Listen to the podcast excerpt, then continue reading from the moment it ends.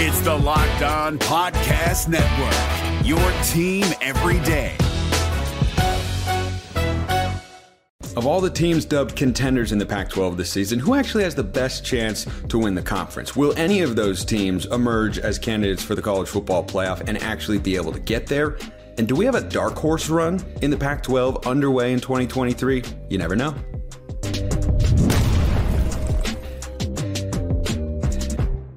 The Ultimate College Football Preview is brought to you by Game Time. Download the Game Time app, create an account, use code Locked On College for $20 off your first purchase. Last minute tickets, lowest price guaranteed. I'm Spencer McLaughlin, host of Locked On Pac 12 and Locked on Ducks. We've got JT Wistrcill. He's the host of Locked On Utes. Roman Tomashoff, our newest host here at Locked On Washington Huskies, and Marc Kulkin of Locked On USC to talk about actual honest to goodness football. What a concept, gentlemen. And let's hop uh, right into it. So, uh, Mark, your Trojans are the favorites heading into this year. I think that's warranted. I think they should be. I think they win at least 10 games this year. But down in USC country, of the other teams that are seen as, you know, the biggest conference contenders, who do USC fans feel is the biggest threat? No offense to either, you know, to the to the two gentlemen here. Um, both Washington and Utah have to travel to LA this year.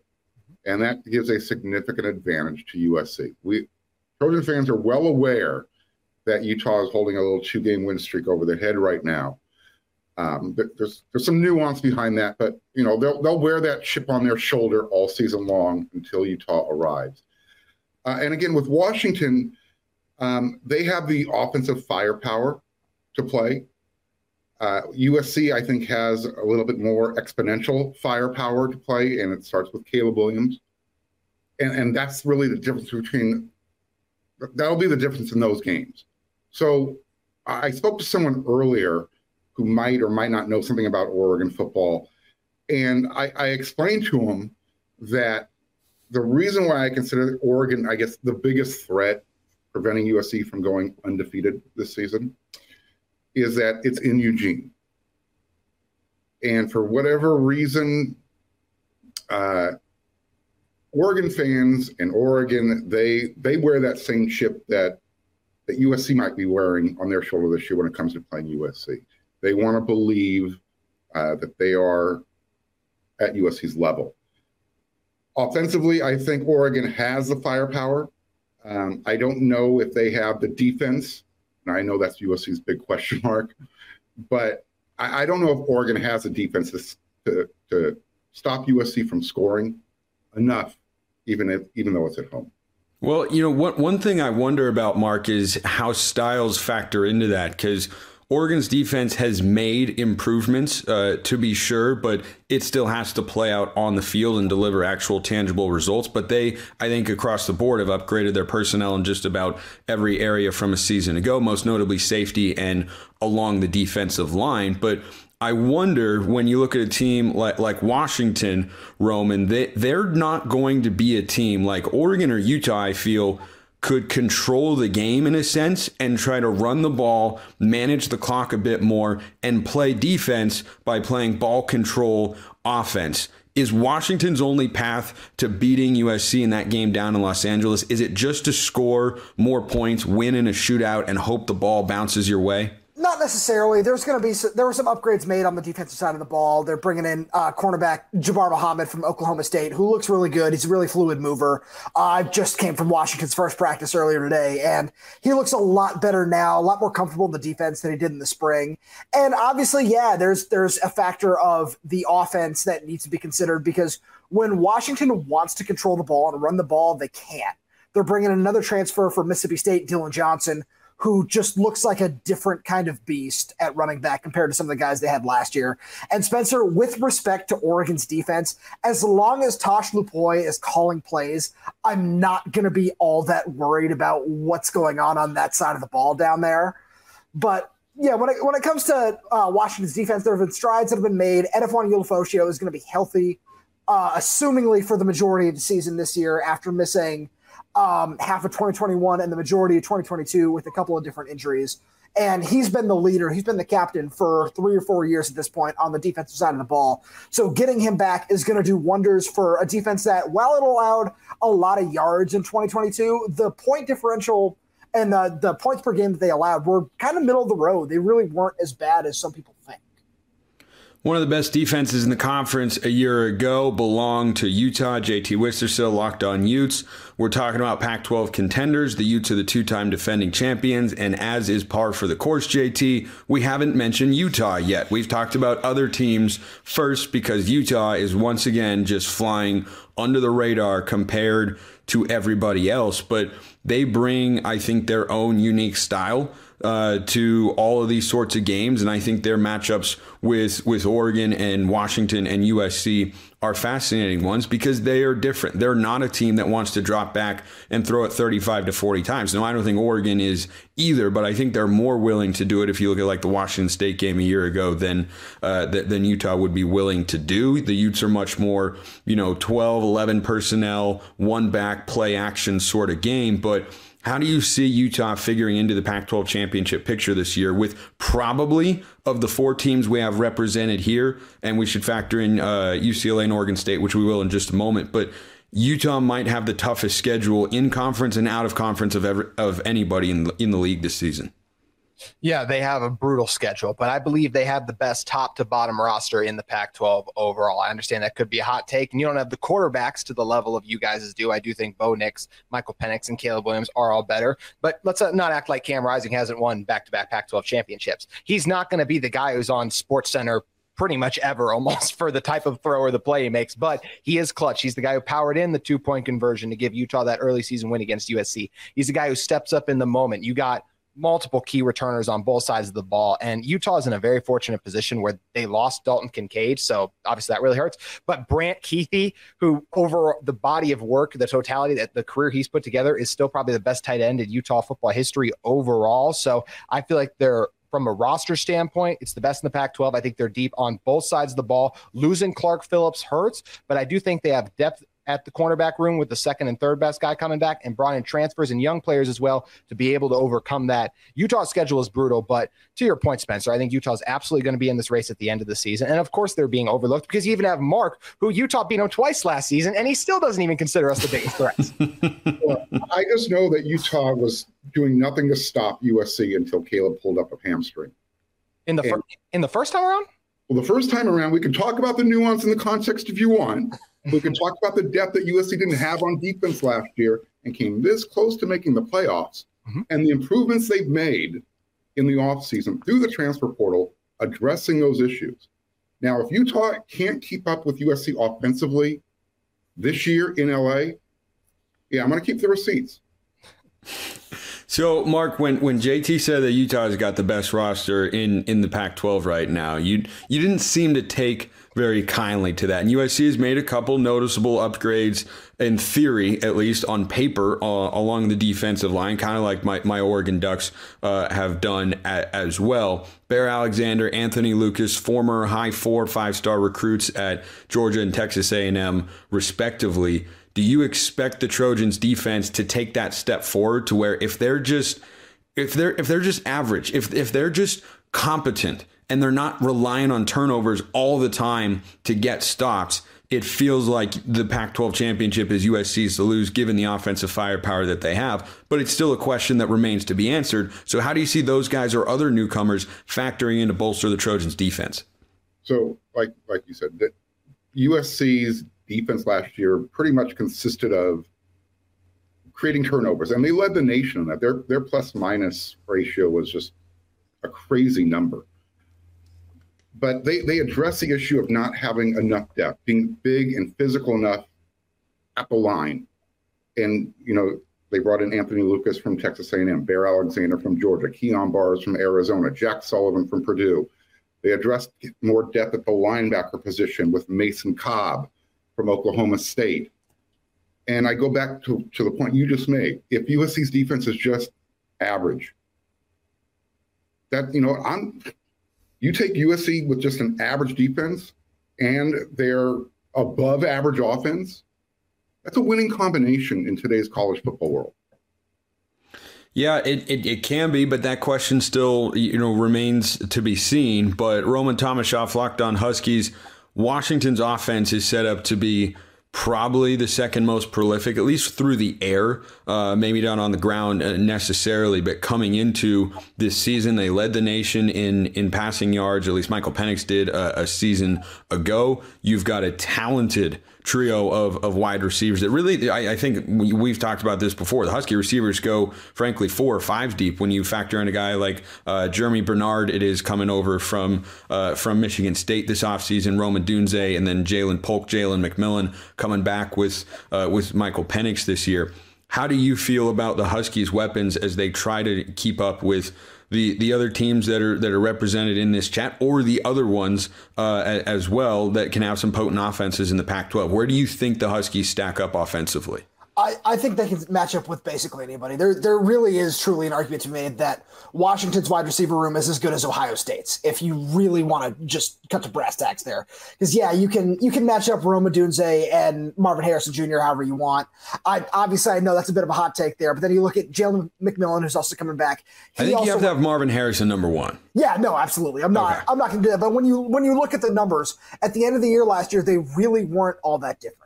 And then you can look at McMillan, who also went for over 1,000 yards. Jalen Polk had nearly 700 on about 40 catches. And then you bring in Germie Bernard, who just Kalen DeBoer and wide receivers coach Jamarcus Shepherd have done nothing but rave about what Germie Bernard can do. And then they also have uh, the the one guy you missed, Spencer, that I just love to talk about whenever I can is uh, wide receiver Denzel Boston, who's a red shirt, shirt freshman. He uh, got some time in the Oregon game last year, played the four games last year to preserve the red shirt, and he just looks like an animal. And the way he's just got the he's about six four, has the speed to go along with it. He also looks like a guy that can contribute. I talked a little bit about um, running back Dillon Johnson and bringing back Cameron Davis, who was I, I the, the numbers escape me right now, but for a while was the the conference leader in total touchdowns last year. And bringing him back along with Arizona State transfer Daniyel Ngata at running back, they really just can match up with anybody at any skill position. And that's, you know, even including tight end where Spencer, you like to talk about Jack Culp. We can, you know, separate them this time around.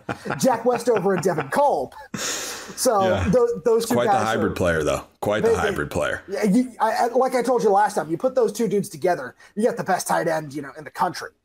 But um, yeah, no, seriously, they they really do have a, a, a, group of skill players that can stack up with not only anybody in the conference, but anybody in the nation as well. Yeah, I think we all agree that these four teams Oregon, Utah, Washington, USC all are going to be, they are the betting favorites right now and are going to be contenders this year. I think where UCLA and Oregon State, uh, you know, fit into the equation is an interesting question to ask because Oregon State off a 10 win season, it's kind of a, you know, show me year. It's a prove it year. Or was that a one year flash in the pan? Are you going to regress back, go eight and four, seven and five? Or can they notch a 10 win regular season this year? Can they really, really pop? I think both those teams are interesting to say the least. I'm higher on the Beavs than, than the Bruins personally. I don't know how you guys are kind of shaking out on on all that sort of stuff, but I, I just have questions about UCLA's uh, quarterback room. But let's uh, let's let's wrap this up real quick with this. Who wins the Pac-12 in in 2023? We'll go around. I'll start. And look, my Oregon fans out there might annihilate me for going in this direction, but I do think it'll end up being USC. Who they play in the Pac 12 title game will probably come down to tiebreakers, but I'm, I'm going chalk here and going with the Trojans because I think Lincoln Riley and Caleb Williams are really good. JT locked on Utes your pick.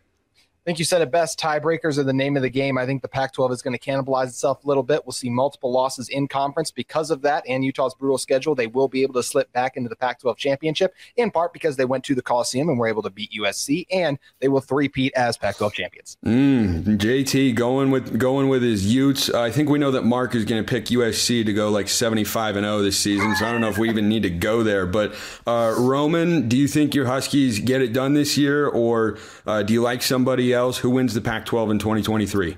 You know what? I'm the ultimate jinx, but I'm gonna say it anyways. I do really think that this is the year Washington gets over the hump, even with with the expectations that they had around the program last year to go 11 and two. That is no small feat. Bringing everybody back, bringing in extra players to supplement the offense and the defense. Yeah, the schedule is going to be a lot tougher this year, but they get Oregon at home. Yeah, they have to go to USC. I think that's the one game they end up dropping in the regular season. But with the way the, the Pac 12 kind of is every single year, like you said, JT, I do think the Huskies can end up making the Pac 12 championship game this year and will prevail.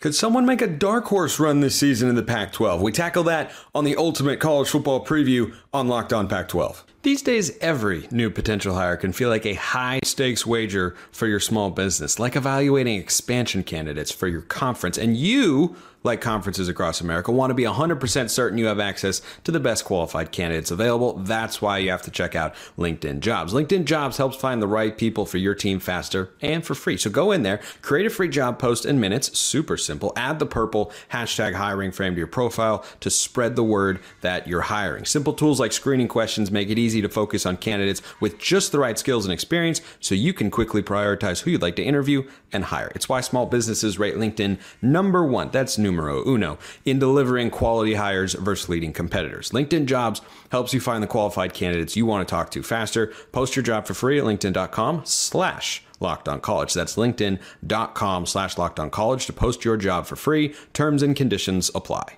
Allstate wants to remind fans that mayhem is everywhere, especially during March. Your eyes are on the road, but the driver in front of you has both eyes on their bracket. Their sudden braking puts you in a 16 car pileup that's anything but sweet. And if you don't have the right auto insurance coverage, the cost to repair this is worse than a busted bracket. So switch to Allstate, save money, and get protected from mayhem like this. Based on coverage selected, subject to terms, conditions, and availability, savings vary.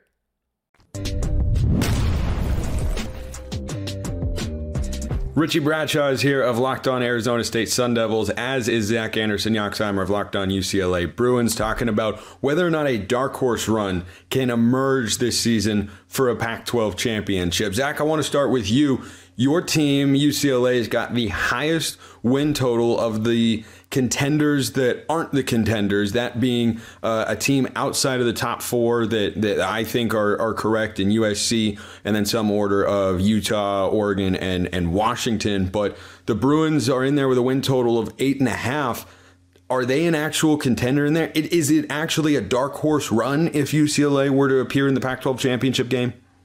It would be somewhat similar to last year, right? 2022, the Bruins had this great start, came down to this game against Oregon, where it seems like how the schedule lines up. You get an early Utah game. If the Bruins can run that table in the beginning, they're going to get that same hype, although there's more question marks about veteran pieces and replacements, where if all those can get answered by week one, week two, then the Bruins might be sitting pretty and might actually contend for this thing in the last year that they're in the Pac 12, right? So, can they do all that? That's a big if. There's a lot of question marks. If they all can get answered mostly by the time they play Utah and they survive that test in Salt Lake City, watch out.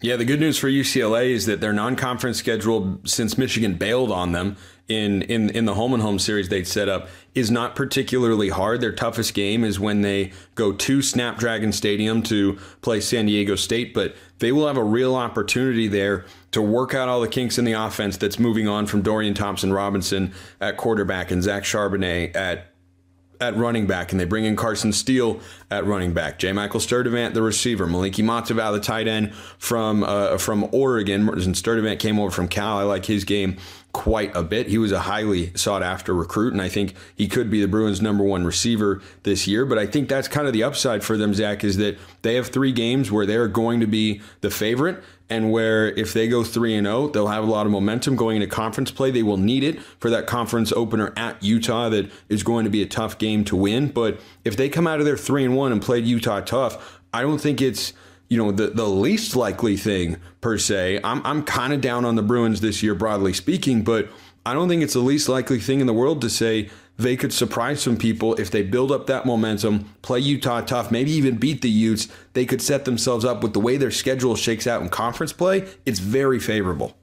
It is very favorable. They don't get the the Oregons, the Washingtons of the world. I know UCLA fans will say they were beating down Washington heading into the fourth quarter last year in the Rose Bowl, but avoiding those two is significant. You get your two toughest games, arguably in conference play, at the beginning and basically at the end. If they can win a lot of those games in the middle, they will have a good season. And it looks like if they have the favorable matchups, they absolutely will.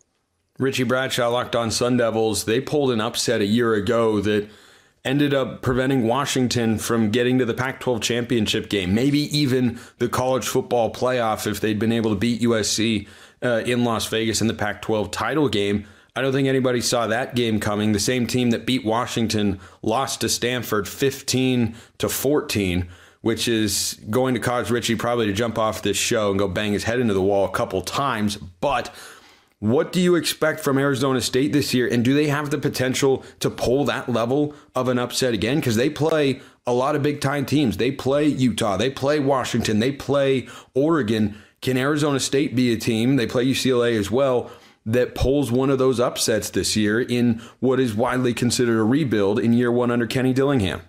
You know what? I've been really down on this team, and I've been somebody who has said, you know, a four win season be really good. You know, there's a lot of new moving parts, and this is going to be a long year. It's going to be a difficult year, but it was going to be a team that would be fun to watch. And it was a team that was going to be competitive in all 12 games, regardless of who they're playing. And if we're being honest, if you look at that schedule, it's a gauntlet. There's a lot of really good teams, both in and out of conference, that Arizona State has to play this year. Four wins would be awesome. But here's the thing: is there the coaches, the players, everyone around them is saying the right things. They look good in practice, all sorts of good stuff.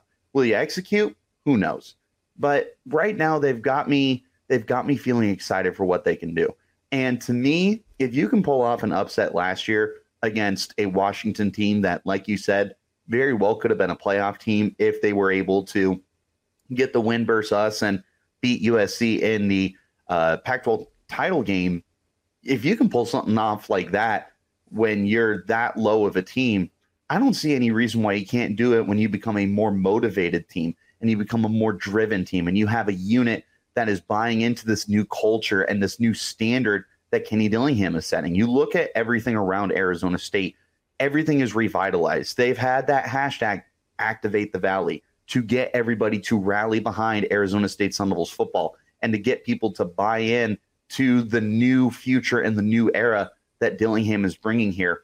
If everything is truly going to go the way that we're saying it's going to go, all the things that they're saying end up panning out, I could see an upset. I totally could especially because there's going to be eight games at home for Arizona State this year. Two thirds of their schedule is being played in Tempe. That is quite the advantage that you're going to have over teams like USC and Oregon who have to travel down here to play. Like, this is going to be the perfect culmination for Arizona State to pull off upsets. If it's going to happen, it's going to be in Tempe and it's going to be in in a game where everything goes right and the the atmosphere and the fans are able to buy in to the program and it could be a year where we get the first staple win of the Kenny Dillingham era. One team that can't get left out of the conversation of I don't know if it's necessarily a dark horse run to the Pac-12 championship, but I think they're kind of caught in the middle given where they've been historically as a program and where they're trying to go. That's Oregon State. Their win total, like UCLA, is eight and a half. I think the Beavs, um, I'm higher on them than I am on, on the Bruins going into 2023. DJ Uiagalelei, I think, ups their quarterback production from what they had a season ago. They had some key defensive losses, but I think their defensive coordinator is really, really smart, and they still have good players uh, like Oladapo, the safety there on, on the back end. So I think when you look at what Oregon State is capable of, yeah, I, I can see a world, given their favorable schedule, in which they miss USC and they get Utah at home. Those are the sorts of breaks you have to have to, I think, to to have a favorable schedule to reach the Pac-12 championship game. But Zach, what do you feel about the Beavs going into this year? Because it's kind of a what are you year. Was that 10 win season a flash in the pan? Was it random? Are they going to look back and relish in you know the the spoils of that season for the next five years, thinking back of what was, or are they building something into you know a, a conference contender year in and, and, year out, regardless of what league they end up playing in in in the future? Imagine last year if they had like extremely good quarterback play, how much we would have been talking about Oregon State coming into this year. They would right? have beaten USC.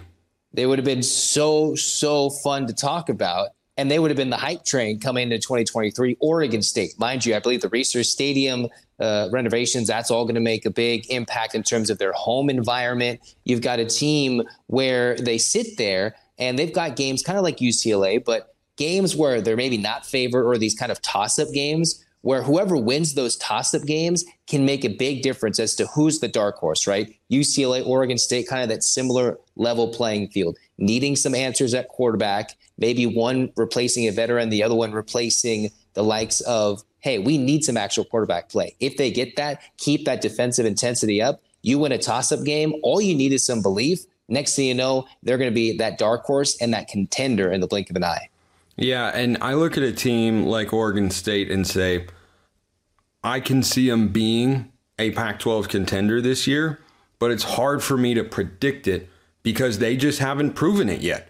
And when a team is unproven, I think it's fair to ask the question are they going to be able to actually get it done? If you haven't seen it happen before, I think it is fair to question whether or not they, they can actually do it. But they are going for what would be a first in program history. It's only the third time they've ever won 10 or more games. They've never won 10 or more games in consecutive seasons. So I, I, I think when you look at what they're trying to do, it is a pivotal moment for for their program to try and establish themselves as a perennial top 25 team or better in, in the college football landscape. But uh, Richie Bradshaw, Locked on Sun Devils, I want to toss this back to you real quick if you had to pick a team from what I've kind of dubbed for the last couple months the right column teams, because when you look at the the win totals going into this year, there are the left column teams; those are your six contenders, and then you have your right column teams, and that includes Washington State win total of six and a half, Cal win total of five and a half, both Arizona schools win total of of four and a half. Colorado is at three and a half, and Stanford down at the bottom of the conference at at two and a half. Which of those schools intrigues you the most going into 2023? As much as I hate to say it, and I mean, this really kills me to say it, but Arizona at four and a half feels really interesting. They've got a lot of pieces on offense. You look mm-hmm. at T. McMillan, you look at Jacob Cowing, you look at uh, Jayden de Laura's coming back, and he can he can air it out for sure. If he can cut down on the turnovers, that could be an offense in the top half of the of the conference. From there, you're going to be looking at their defense to be able to step up. But you know, Jedd Fisch has done a really good job recruiting. They're bringing in some talented guys that can hopefully get that side of the ball caught up to them. They had five wins last year. They were really close to a couple other wins as well. They were they were a team on the verge of a bowl game. They are not a team that should be slept on this year and oh my god, I'm just killing myself talking about this. I I do not like saying positive things about. I them, know but. it pains Richie to say it, but that's how you know it's it's it's legitimate. And you know, Zach, we've had these conversations about kind of the the other teams in the pack, and yet we haven't mentioned Colorado yet because they may be the most intriguing team to outside sources, but internally, I think we all have pretty tempered expectations for the Buffs. I think they're a three or four win team uh, going into this year, but they're going to be. It, it's very NFL esque in that they are not going to be a good team, but they're going to be interesting. Usually, bad college teams are like Colorado last year. They're bad, they're uninteresting, right? Or like uh, Arizona in 2021. They're bad, they're not interesting yet. But in the NFL, you can have bad teams that are fun to watch. The Colts this year with Anthony Richardson might not be good, but I want to see what he is. He, he's, he's going to you know get my attention in that sense. Colorado to the outside world is the most interesting low level Pac 12 team. I don't think that's much of a hot take, but what do you think the bus can do this year? Can they make any kind of noise? You know, I, I might border on controversial, but I just I just don't buy it this year.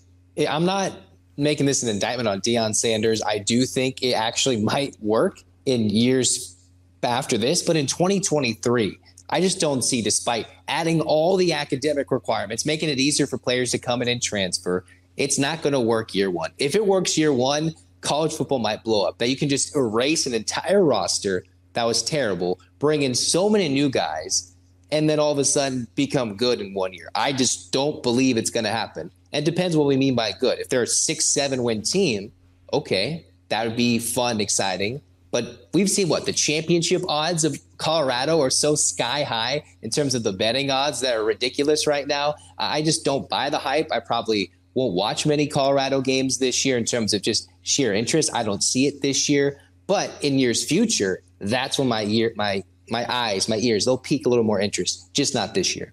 Richie, your thoughts on Colorado?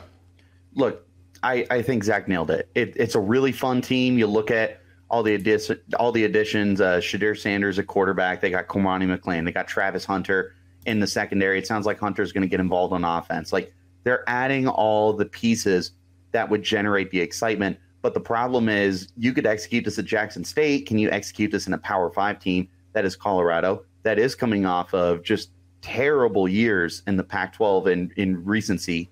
They are a, continually a bottom dweller team, short of a handful of years where they were able to make some noise. But this is not a program that is known for winning, and this is going to be an uphill battle for Deion Sanders. He can recruit his you know what off and get a lot of kids to the program. They've got five star kids. They had they have like the former number one prospect from Alabama that transferred there. I can't remember his name, but there's a lot of really intriguing talent here. But will you be able to get the most out of it in year one? I don't know.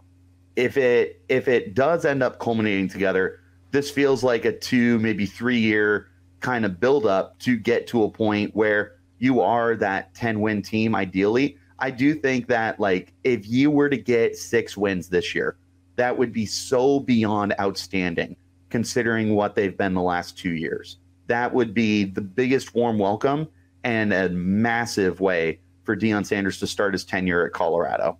Will the Pac 12 have playoff representation this season? That's next on the Ultimate College Football Preview on Locked On Pac 12. Well, it's still summer in large swaths of the country, and you want to have your bird dog shorts ready for whatever occasion that may be. Going on a hike, a walk, the beach, the golf course, wherever you can take your bird dog shorts, you can have a good time. Bird dog shorts make you look good with their stretch khaki shorts, which are designed to fit slimmer through the thigh and leg, giving you a truly sculpted look. Bird dog shorts do the exact same thing as Lululemon, but they fit way better. They fit better than regular shorts too, which are made of a stiff, restricting cotton. So go get your next order today. Go to birddogs.com slash locked on college or enter promo code locked on college for a free white tech hat with your order. That's birddogs.com slash locked on college or promo code locked on college for a free white tech hat. You won't want to take your bird dogs off. We promise you. So go get your next order today. Allstate wants to remind fans that mayhem is everywhere, especially during March. Your eyes are on the road, but the driver in front of you has both eyes on their bracket. Their sudden braking puts you in a 16 car pileup that's anything but sweet. And if you don't have the right auto insurance coverage, the cost to repair this is worse than a busted bracket. So switch to Allstate, save money, and get protected from mayhem like this. Based on coverage selected, subject to terms, conditions, and availability, savings vary.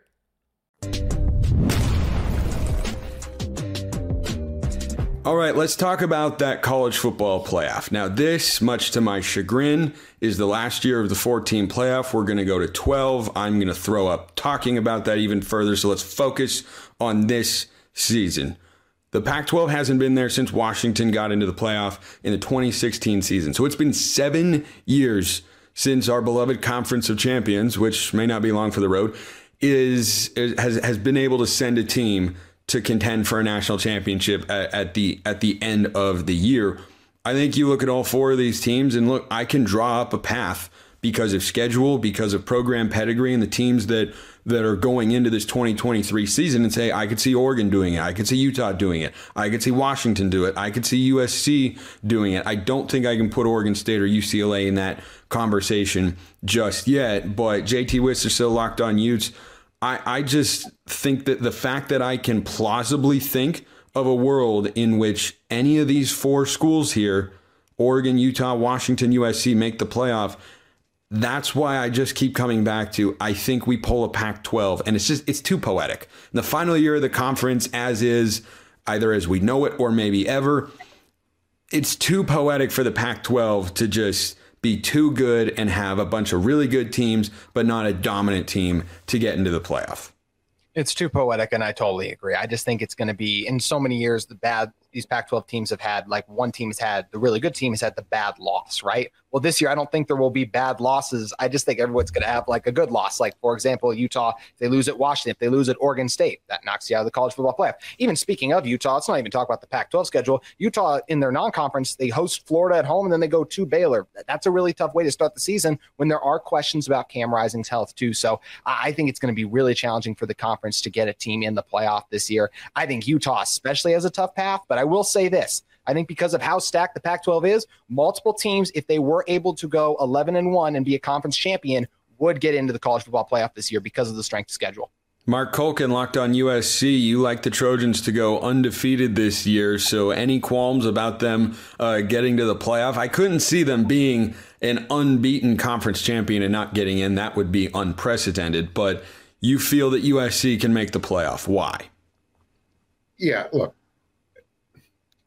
when you they're, they're already going to be a, a, very highly preseason ranked team, so that they have that going for them. They have the front end of their schedule that's going to allow them to ramp up to the back end of the schedule. So they'll go into that six and zero. Oh. And Caleb Williams, he has that Heisman, but for all of us who watched that Heisman ceremony, the thing that mattered to him most were the three quarterbacks that were sitting in front of him that were playing in the playoffs last year. That's his goal. That's his only goal. And USC is a team right now that I've seen this movie before. They they got so close last year, and right now to be able to close it out, the Pac-12, take it into the big conference as a conference champion into the playoffs. Uh, to me, that's how Hollywood was meant to be. So, yeah, uh, they've done enough during the off season to shore up what kept them out of the playoffs last year. I've been going through the practices. I talk to these players.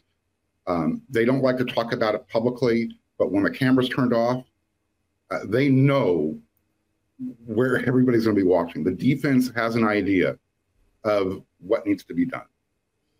Last year was the first year in the system. And you know that when you take over a program, you have to change the culture. Utah came into the Coliseum and ran roughshod on them. Oregon State came in and, and ran ran roughshod them everybody came in when USC was down. USC is a type of program that remembers that. So when they have the opportunity to put their foot on somebody else's neck, like a Utah, that's what they can anticipate.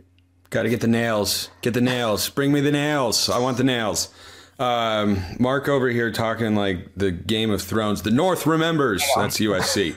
They're the South, but you know they remember. So Roman Tomashoff locked on Huskies. The Dogs last year, in retrospect, missed out on a Pac 12 championship and potential college football playoff berth because of a loss to a 3 and 9 Arizona State team in the most in the most classic Pac 12 needs to complete its circle of suck every year. I'm sorry to bring it up, but this is just the world that we live I, in right now. See, I also just want to throw in the, the Rose Bowl thanks to USC which you know, if, if, they, if they close that out, Washington goes back to the Rose Bowl, but that's a whole separate. Oh, that's a good point. That I I I'd kind of forgotten about that. That if USC goes to the playoff, Washington would have gotten the Rose Bowl. Instead, they got the Alamo Bowl, and they got to get revenge against their old coach and uh, Steve Sarkisian over there at uh, at Texas. But Washington has a path to the playoff. Their schedule is sufficient from a, a toughness standpoint.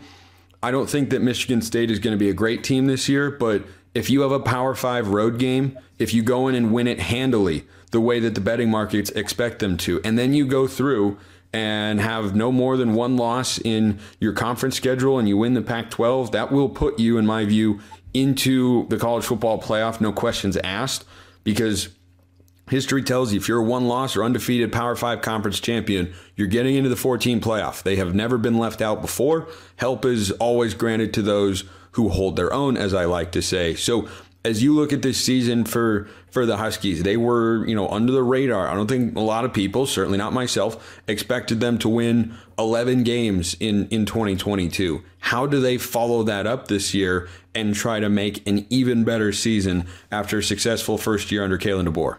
No, that's a great question because we, as the local media, did also not think that they were going to go 11 and 2 last season. But no, that, that's a, a, like I said, that's a great question because they like you said against Arizona State, they were one bad bounce away from getting to the Pac 12 championship and potentially getting to that next step just in Kalen DeBoer's first season. And like Marc alluded to, all these players, they know what the goal is. They know that this is the reason that they came back. Rome Odunze, Jalen McMillan, Michael Penix, Bralen Trice, Zion Tupuola-Fetui, even Troy Fautanu probably could have gone to the draft. But all these guys, all their top players, all conference, uh, Trice and Odunze have been preseason All Americans by on basically every single list. These guys were all united in the message as this job is not finished. We are all coming back for one singular goal.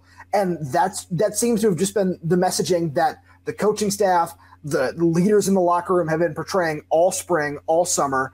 And as we move into fall camp that has been the single goal is we know what we need to do we are coming back to make the playoff and to make a run and that just with this team and with the talent and what this coaching staff showed that they can do last season I I really don't want to bet against them at this point. You know, the reason that I keep coming back to the Pac 12 struggling to get a team into the playoff is the depth of the conference and that you have a lot of really good teams like these four. You have Oregon State, which I think can be a really good team. UCLA is going to be respectable. I could see Arizona or uh, Washington State surprising people, pulling an upset, or, you know, my newly beloved California Golden Bears, who I've been bullish on since the month of March. And I'm just going to say single handedly move the betting line, according to our friends at uh, FanDuel. So, I think when you look at where the conference is at right now, going into this awesome, exciting football season that I think we're all really excited for. The crazy thing to frame this discussion, JT, is between one of these four programs Oregon, Utah, Washington, USC, and I put USC last on purpose. But when you look at those four, one of them most likely is going to end the regular season with three losses. So, like, somebody probably has to.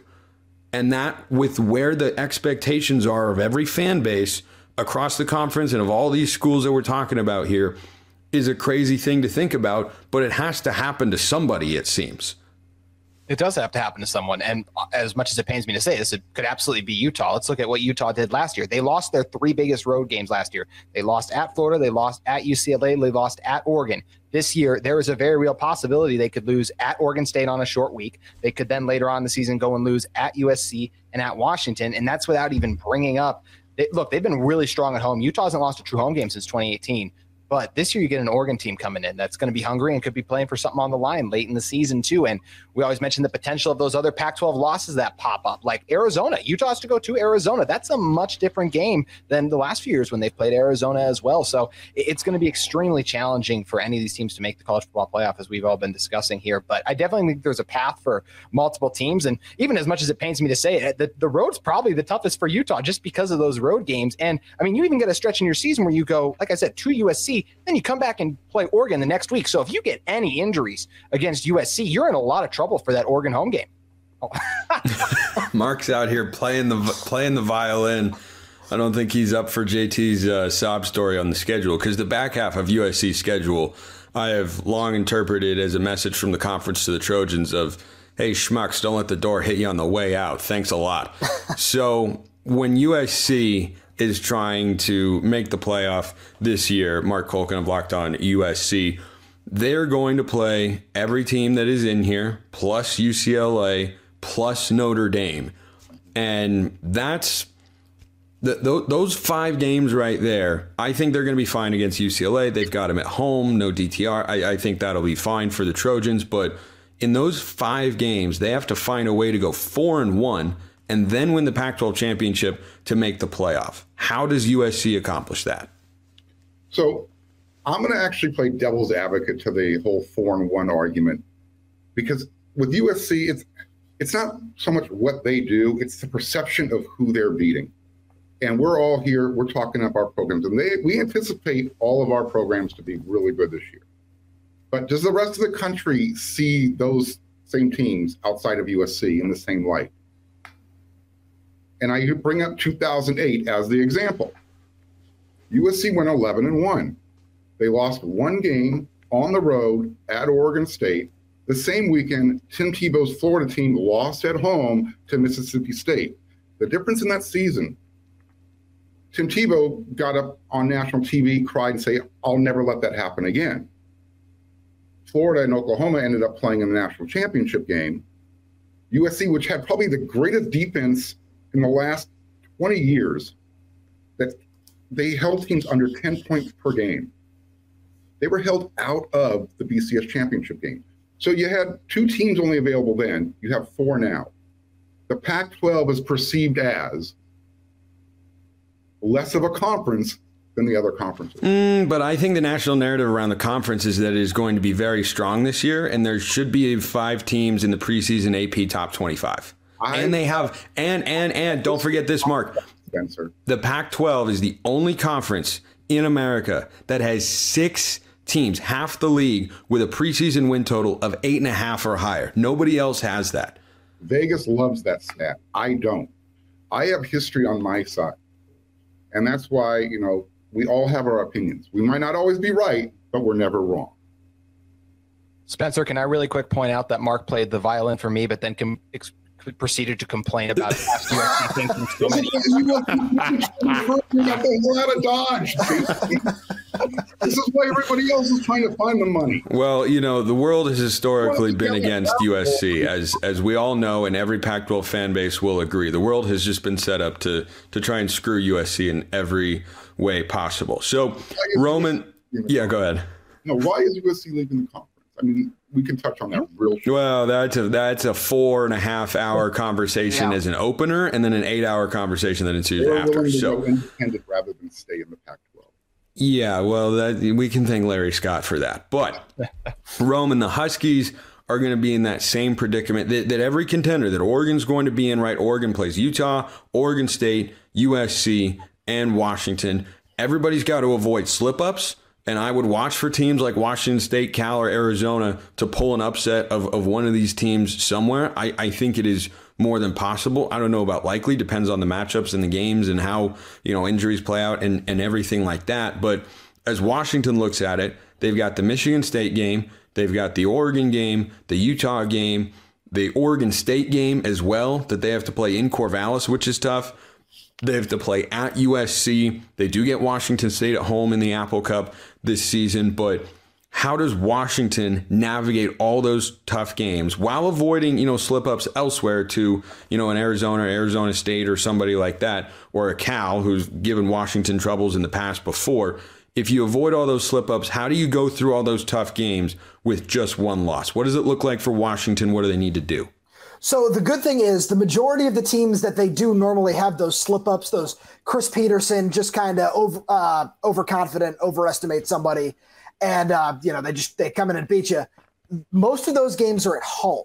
The only one they have to go on the road for that I would really worry about outside of you know the Arizona one is Stanford because it's just you know every single team has just experienced some kind of hell when they when they go play at Stanford. Yeah, but Stanford's bad. Yeah, that's true, but you know, there's there's just mayhem that happens. That's true. Front, that's true. Arizona State was bad last year, so exactly. that, yeah, that's true. Exactly. But the, the thing that I, I point to, which is really going to define the season, is yeah, playing Oregon is going to be hard, but both teams have a bye going into that week. And it's going to be at home for Washington, which is going to be a big factor there. That place is going to be rocking, especially if they get through the first month um, unscathed. But really, what it's going to be that is going to define the season is those three weeks where it's at USC, Utah at home, and then at Oregon State. That is going to be the definition of the season because if they go two and one or three and zero oh through that that stretch, we're going to be looking at this season and just saying, yeah, this is what these players are talking about. This is what that that united front that that goal was all about. But if they you know they slip up at USC somehow come back and you know are able to pull off a victory at home against Utah, but then they go back on the road and you know just just have trouble and slip again in Corvallis. It's that that will be just kind of what everyone is looking at at the end of the year and just saying, oh, if if they didn't make the playoff or make that run, that stretch right there in November is why. Let's play hot potato real quick and say yes or no. The Pac 12 will get into the playoff. I say no. JT, you say no. Marc, Yes. Roman? Yes.